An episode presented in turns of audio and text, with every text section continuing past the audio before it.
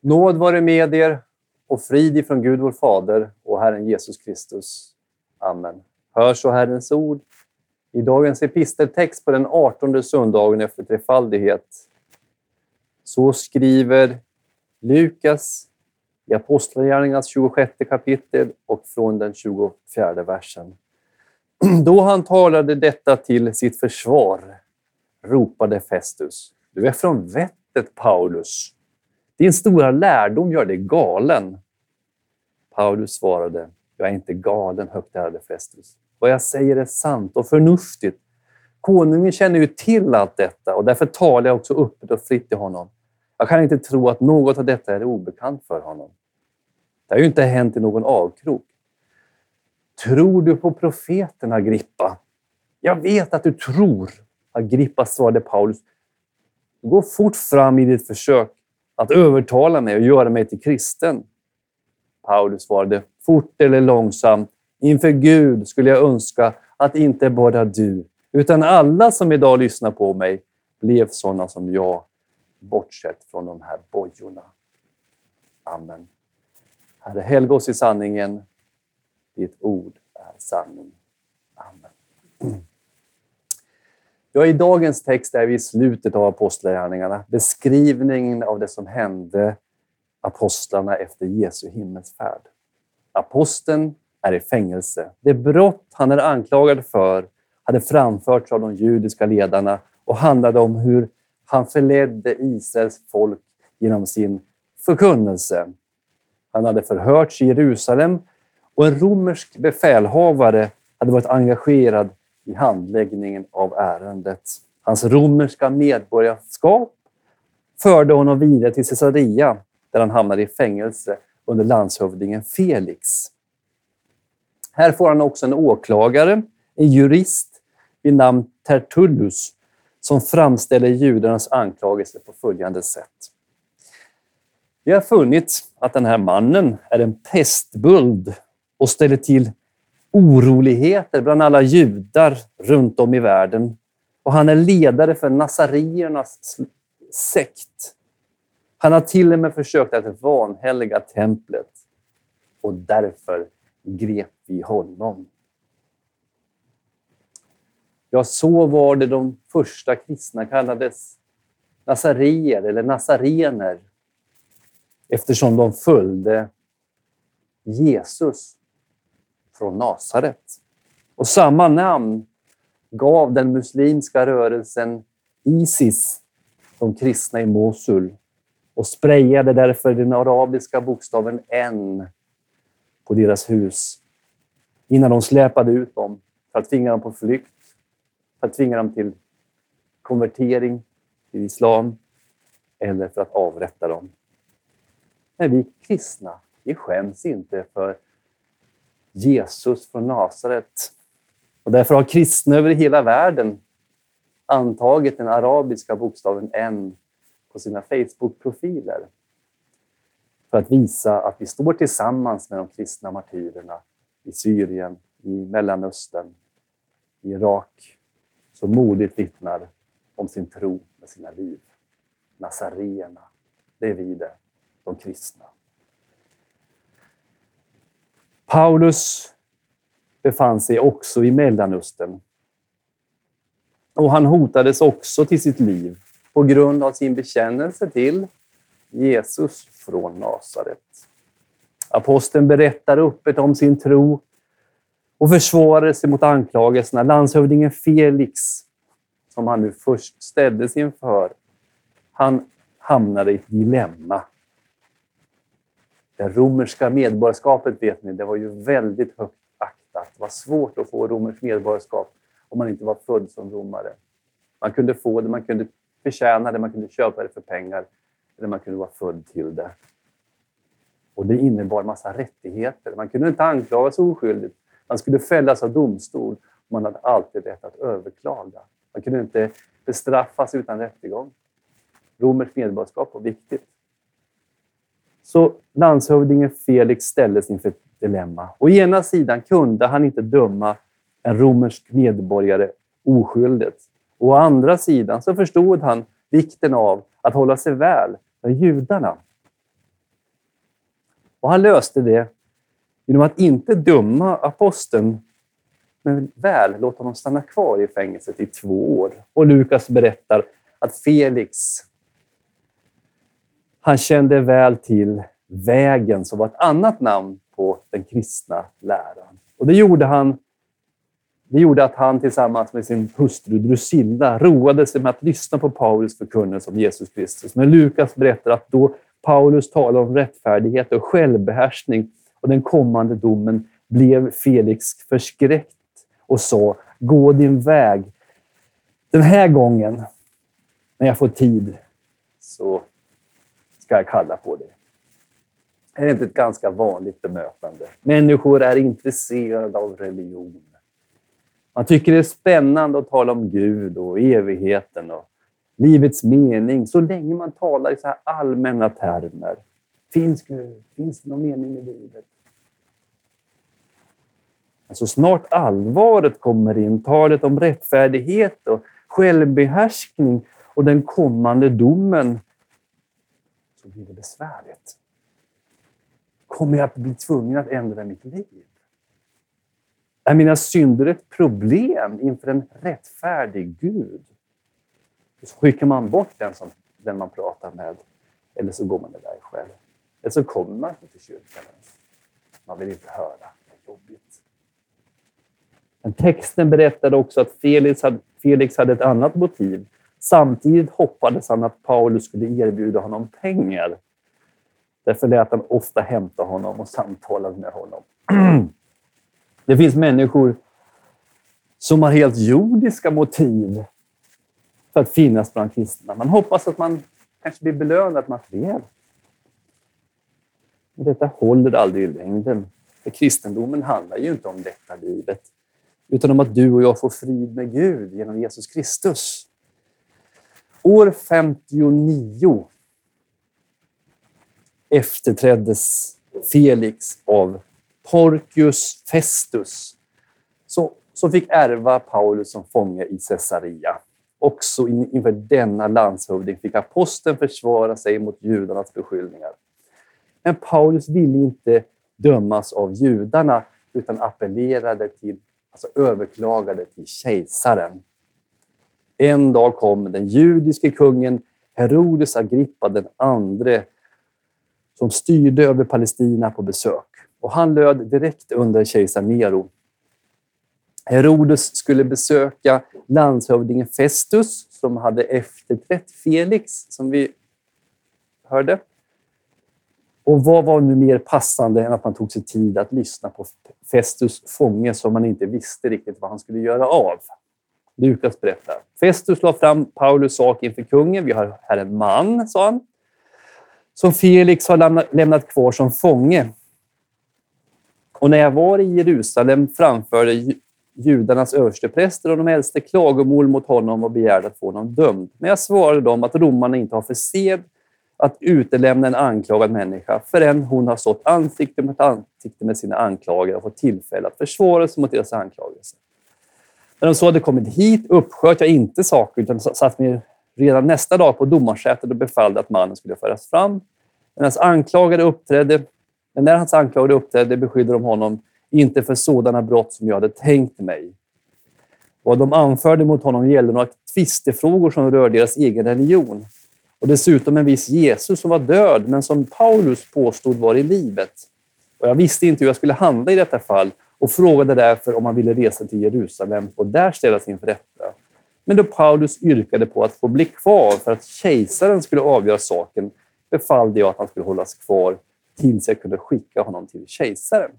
Och Agrippa sa till Festus, jag skulle också vilja höra den mannen. Festus svarade, imorgon ska du få höra honom. Det är här dagens text kommer in den här långa inledningen. Och Det är bra att ha sammanhang för att förstå vad som hände. Idag är dagen då aposteln ska intervjuas av landshövdingen Festus och kung Herodes Agrippa den andre. Och det handlar inte om ett litet vardagligt samtal över köksbordet, utan som Lukas berättar med pompa och ståt i audienssalen. Vi kan, vi kan se det framför oss. Paulus får stå inför ett smyckat podium. Och på tronstolarna sitter Festus, Herodes med hustrun Benice. Det är, ingen, det är ingen rättegång, utan det är mer ett förhör. Men det är ändå pompa och ståt, skriver Lukas. Ett förhör för att man skulle bedöma om man skulle skicka Paulus till Rom. Festus förklarar för Herodes. Några säkra upplysningar om honom kan jag inte ge när jag skriver till dig, min herre. Därför har jag ställt honom inför er, först och främst inför dig, konung Agrippa, så att jag efter det här förhöret har något att skriva om. Jag kan inte se någon mening med att skicka en fånge utan att ange vad han är anklagad för. Och I den fina audienssalen fanns också befälhavarna och de förnämsta männen i staden. Men vi ska idag fokusera på fyra personer. Aposteln Paulus, Festus, Herodes Agrippa den andre och hans hustru Bernice. Aposteln berättar om sitt liv, hur han som strikt religiös jude hade förföljt de kristna, men hur Guds profeter i Gamla testamentet hade lovat att Messias, judarnas utlovade kung, skulle komma och hur han på vägen till Damaskus mötte denna kung i ett ljus från himlen klarare än solen. Det var Jesus från Nasaret, den som du förföljer. Jesus sa till honom, där på Damaskusvägen. Jag var bländad av det här, av Kristus, av solskenet och hans röst. Så sa Jesus till honom, stig upp och stå på fötterna. Jag har visat, dig, visat mig för dig för att utse dig till tjänare och vittne, både till vad du har sett och till det jag har kommit att visa dig. När jag nu räddar dig undan ditt eget folk och undan hedningarna, till dem sänder jag dig för att du ska öppna deras ögon så att de vänder sig från mörker till ljus, från Satans makt till Gud. Så ska ni genom tron på mig få syndernas förlåtelse och arvslott bland dem som är helgade. Paulus säger idag till Herodes. Jag har predikat först i Damaskus och i Jerusalem och i hela Judeen och sen ute bland hedningarna att de ska ångra sig och omvända sig till Gud och göra sådana gärningar som hör till omvändelsen. Han säger, jag säger ingenting annat än vad profeterna och Mose har sagt skulle ske. Att Messias skulle lida och att han som den första som uppstått från de döda skulle förkunna ljuset både för vårt folk och för hedningarna. Låt oss här se på aposteln. Med alla dessa höga herrar i salen så lägger han ingen längre tid på att ta upp judarnas anklagelser vilka förmildrande omständigheter som skulle kunna finnas och hur oskyldig han var. Utan han lägger allt fokus på att presentera evangeliet för dessa höga herrar. Att berätta om att Jesus Kristus, som var förutsagd av profeterna, kommit till världen, hur han dött och uppstått för människors frälsning och för deras omvändelses skull. Märker ni det? Kära kristna, var ligger vårt fokus? Att tala om oss själva och våra intressen, att försvara oss, mitt anseende, bättra på min fasad. Att tala om hur oskyldiga vi är. Eller gör vi som aposteln, att vi berättar om honom som ensam kan frälsa själar Jesus Kristus som har dött och uppstått för vår skull. Brinner vi av Guds andes eld för syftet att vinna själar för evigheten? Brinner vi för våra medmänniskor? Låt oss nu se på den andra personen i handlingen och hans eh, personlighet. Då han talade detta till sitt försvar ropade Festus du är från vettet, Paulus. Din stora lärdom gör dig galen. Det är en lärdom som vi kristna får räkna med. Vi är, som aposteln säger, vi är dårar för Kristi skull. Eller som man säger på ett annat ställe, det som för världen var dåraktigt har Gud utvalt för att låta det visa stå där med skam. Och det som för världen var svagt har Gud utvalt för att låta det starka stå där med skam. Och det som för världen var oansenligt och föraktat, ja, det som inte var till har Gud utvalt för att göra till inte det som var till för att ingen människa ska berömma sig inför Gud. Honom har ni att tacka för att ni är i Kristus Jesus som Gud för oss har gjort i vishet, rättfärdighet, helgelse och återlösning. För att det ska ske som det står skrivet, den som berömmer sig ska berömma sig av Herren. När jag kom till er, säger aposteln, var det inte med stor vältalighet eller hög visdom som jag predikade Guds hemlighet för er. Jag hade nämligen bestämt mig för, för när jag var hos er att inte veta av något annat än Jesus Kristus och honom och korsfäst. Dårskapen, den är alltså skenbar. Det är bara världens människor som ser det så. I själva verket så är det ju Guds vishet. Att Gud sände sin son till att frälsa oss från våra synder genom att dö på korset och uppstå på den tredje dagen. Guds apostel tilltalar handlingens andra person Festus. Jag är inte galen, högt ärade Festus. Vad jag säger är sant och förnuftigt. Konungen känner ju till allt detta och därför talar jag också öppet och fritt till honom. Jag kan inte tro att något av detta är obekant för honom. Det har ju inte hänt någon avkrok. Tror du på profeterna, konung Agrippa? Jag vet att du tror. Agrippa svarade Paulus. Du går fort fram i ditt försök att övertala mig och göra mig till kristen. Paulus svarade fort eller långsamt. Inför Gud skulle jag önska att inte bara du, utan alla som idag lyssnar på mig blev sådana som jag, bortsett från de här bojorna. Aposteln, märker ni, svarar Festus. Men hans fokus ligger på konung Agrippa. Ni minns ju han har ju redan pratat med Festus tidigare.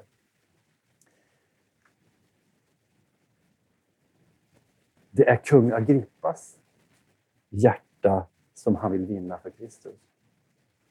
Han nämner Herodes Agrippa, den andres, andre vid namn, inte mindre än fem gånger i kapitel 26. Tilltalar honom vid namn. Han är ute efter den här mannens själ i den, denna stora samling av människor så är det Agrippa han söker nå. Vem har Herren lagt på ditt och mitt hjärta? Är det en arbetskamrat? Är det en vän? Är det en släkting? Gör vi som aposteln, att vi attackerar honom med kärleksbudskapet om Jesus Kristus? Eller försöker vi att vara diplomatiska för att inte bli osams. Rannsakande frågor. Aposteln Petrus skriver Herren Kristus skall ni hålla helig i era hjärtan. Var alltid beredda att svara var och en som begär. Att ni förklarar det hopp ni äger. Var alltid beredda. Man kan ju undra varför Just Herodes Agrippa den andre är måltaven för apostelns evangelieförkunnelse och varför han blir så personlig med honom. Konungen känner ju till allt detta och därför talar jag också öppet och fritt till honom. Jag kan inte tro att något av detta är obekant för honom. Det har ju inte hänt någon avkrok. Tror du på profeterna? Konung Agrippa, jag vet att du tror. Vem var denne Herodes Agrippa? Den andre. Ja, den som läst Nya testamentet har stött på namnet Herodes flera gånger. Eller hur? Det är inte samma person. Utan det är en hel dynasti av kungar. Det är flera kungar. Den herodi herodianska ättelinjen. Ni vet, precis som vi har i Sverige så har vi massor med Karl, till exempel. Karl den, först, Karl den femte, sjätte, och sjunde och tionde. Gustav femte och sjätte och så vidare. Så hade man också på den tiden, man ärvde ett namn. Och, så det fanns en herodiansk ättelinje, Herodes. dessa herodianer, vad var det för människor då? Den herodianska ättelinjen. Och dessa var judar som var på olika sätt maktmänniskor. Och många av dem stötte på kristendomen på ett eller annat sätt. Denne mans farfar, som nu Paulus har framför sig, denne mans farfar, det var Herodes den store, som gjorde sig känd i Nya Testamentet genom att han vid Jesu födelse på grund av information från Österns vise män fick reda på att en kung skulle föras och därför lät döda alla gossebarn som var två år och yngre i Betlehem med omnejd. Det var hans farfar. I detta skede så flyr Josef och Maria med Jesusbarnet till Egypten för en tid. Denne mans farbror var Herodes Antipas som lät halshugga Johannes döparen. Som ni minns, Johannes döparen som hade avslöjat Antipas att han levde i synd med sin brors hustru Herodia. Denne mans far, Herodes Agrippa den andres far, var Herodes Agrippa den förste. Och vad hade han gjort då? Jo, han var den som grep och misshandlade medlemmar i den kristna församlingen i Jerusalem. Som lät halshugga Johannes bror Jakob och som också hade dödat Petrus om inte en ängel hade befriat honom från fängelset.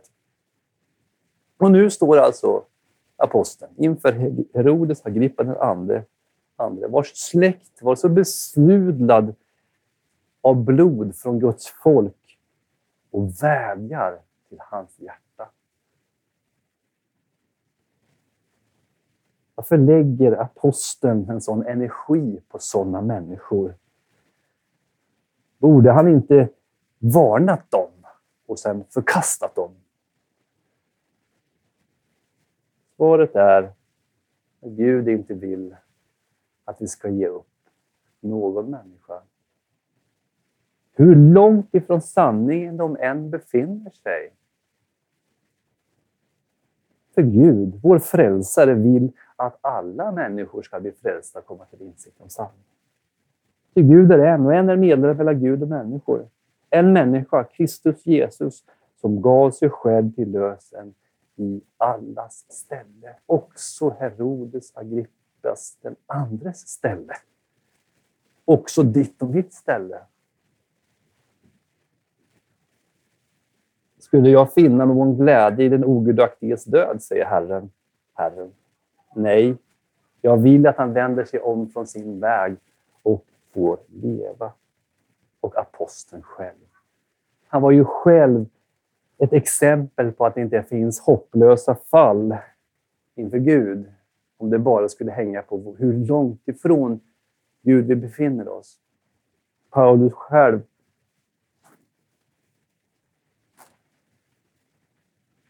säger Han säger till Jesus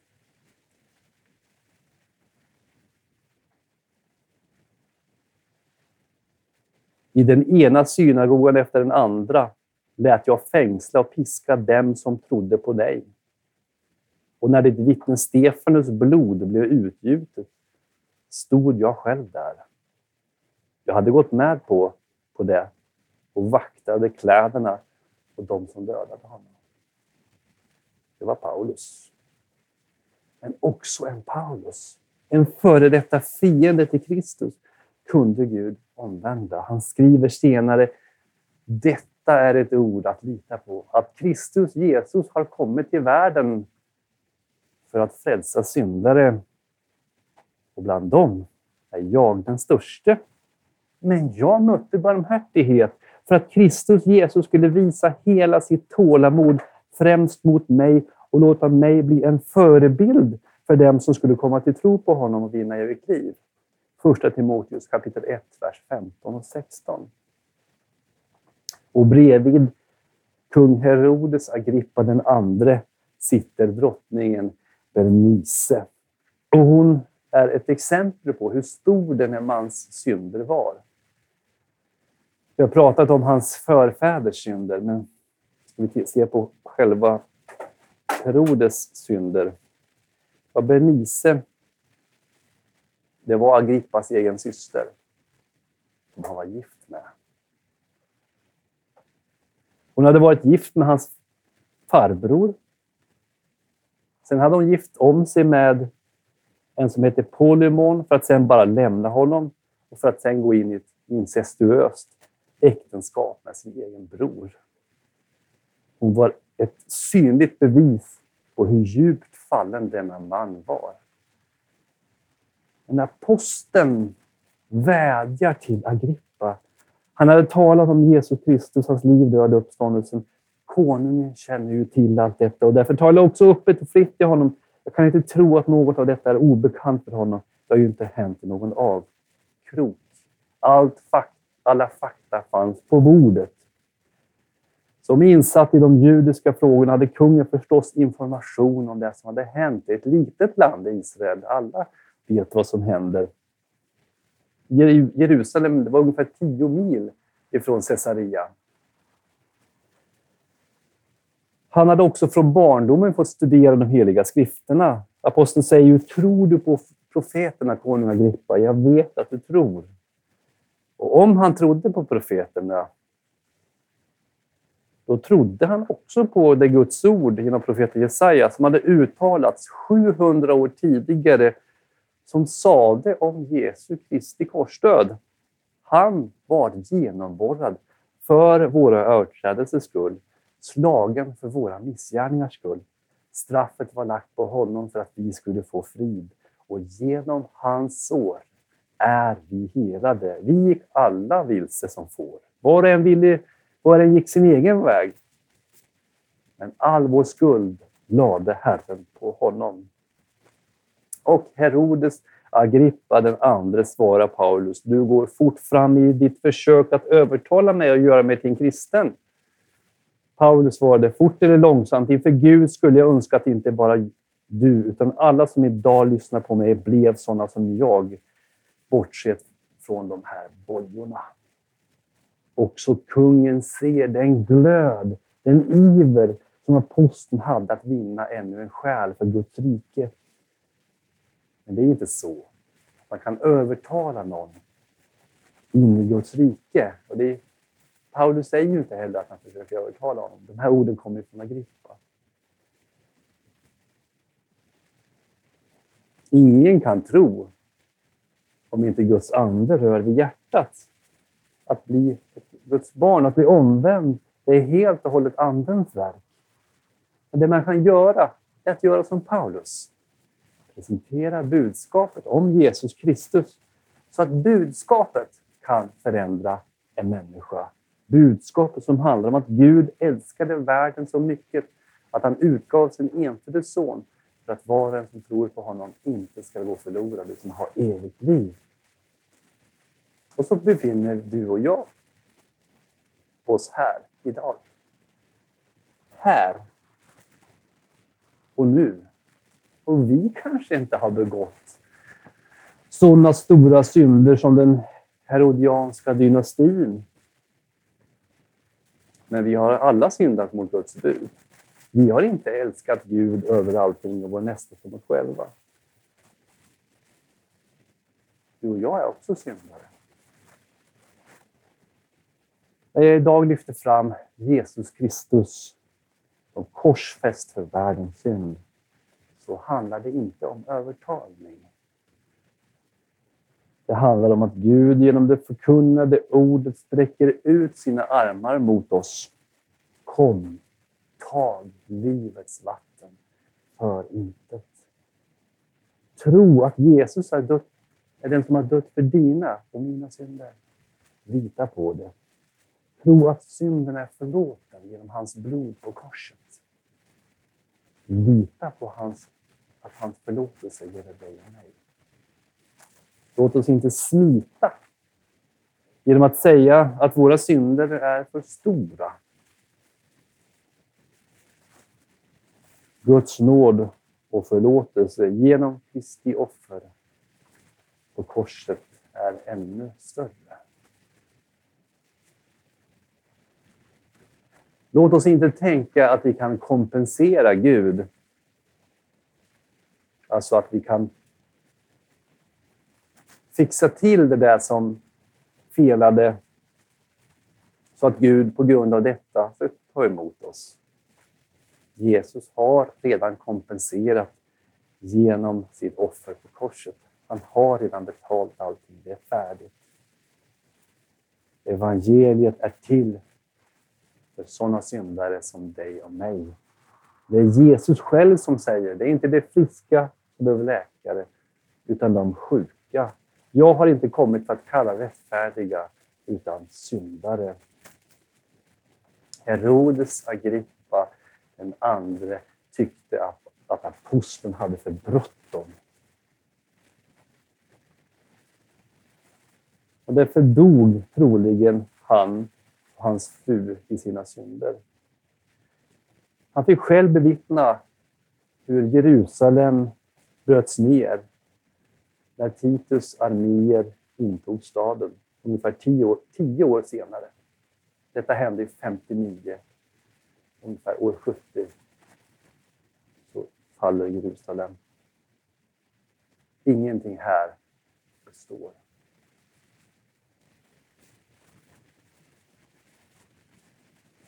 Herodes Agrippa var nog den sista i den herodianska dynastin. Man kan aldrig ha för bråttom att tro sina synders förlåtelse. Det går bra imorgon. Nej, det går bra nu. Jag kan aldrig ha för bråttom att tro sina synders förlåtelse. Jag måste först. Snarare är problemet att de flesta för sent inser att Jesus Kristus är vår Herre och Frälsare. I den tid då man inte längre kan omvända sig, då man ligger i sin kista, eller om man växer ur graven, då är det för sent. Låt oss idag tro att Jesus Kristus är vår frälsare och vända oss till honom i ånger och tro. Om vi säger att vi inte har synd bedrar vi oss själva och sanningen finns inte i oss. Om vi bekänner våra synder är Gud trofast och rättfärdig så att han förlåter oss våra synder och renar oss från all orättfärdighet. Amen. Låt oss bedja.